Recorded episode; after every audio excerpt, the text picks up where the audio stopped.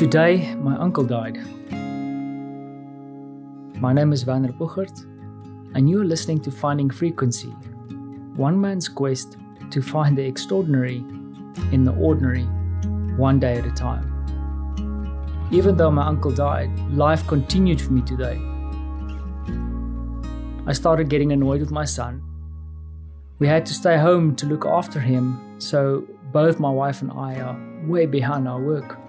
And it was easy to slip back into that process of thinking about what we have to do and forget about the pain of other people. Yet, my uncle is gone. And for my mom, she lost a brother.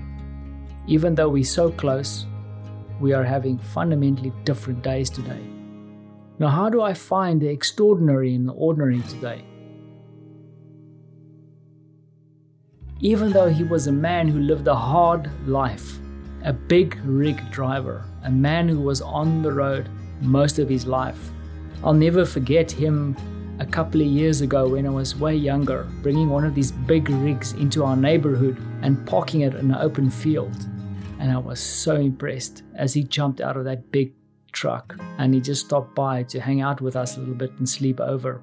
I'm happy to have met him, to have known him, and to call him my uncle. He sure as hell hung in there for a long time, kept on fighting, and always wanted to go back to keep on driving. So when I think of him, I can't but help to have a smile on my face. And I hope that he's having a good drive on the big road in the sky. Yes to you, Uncle Eric.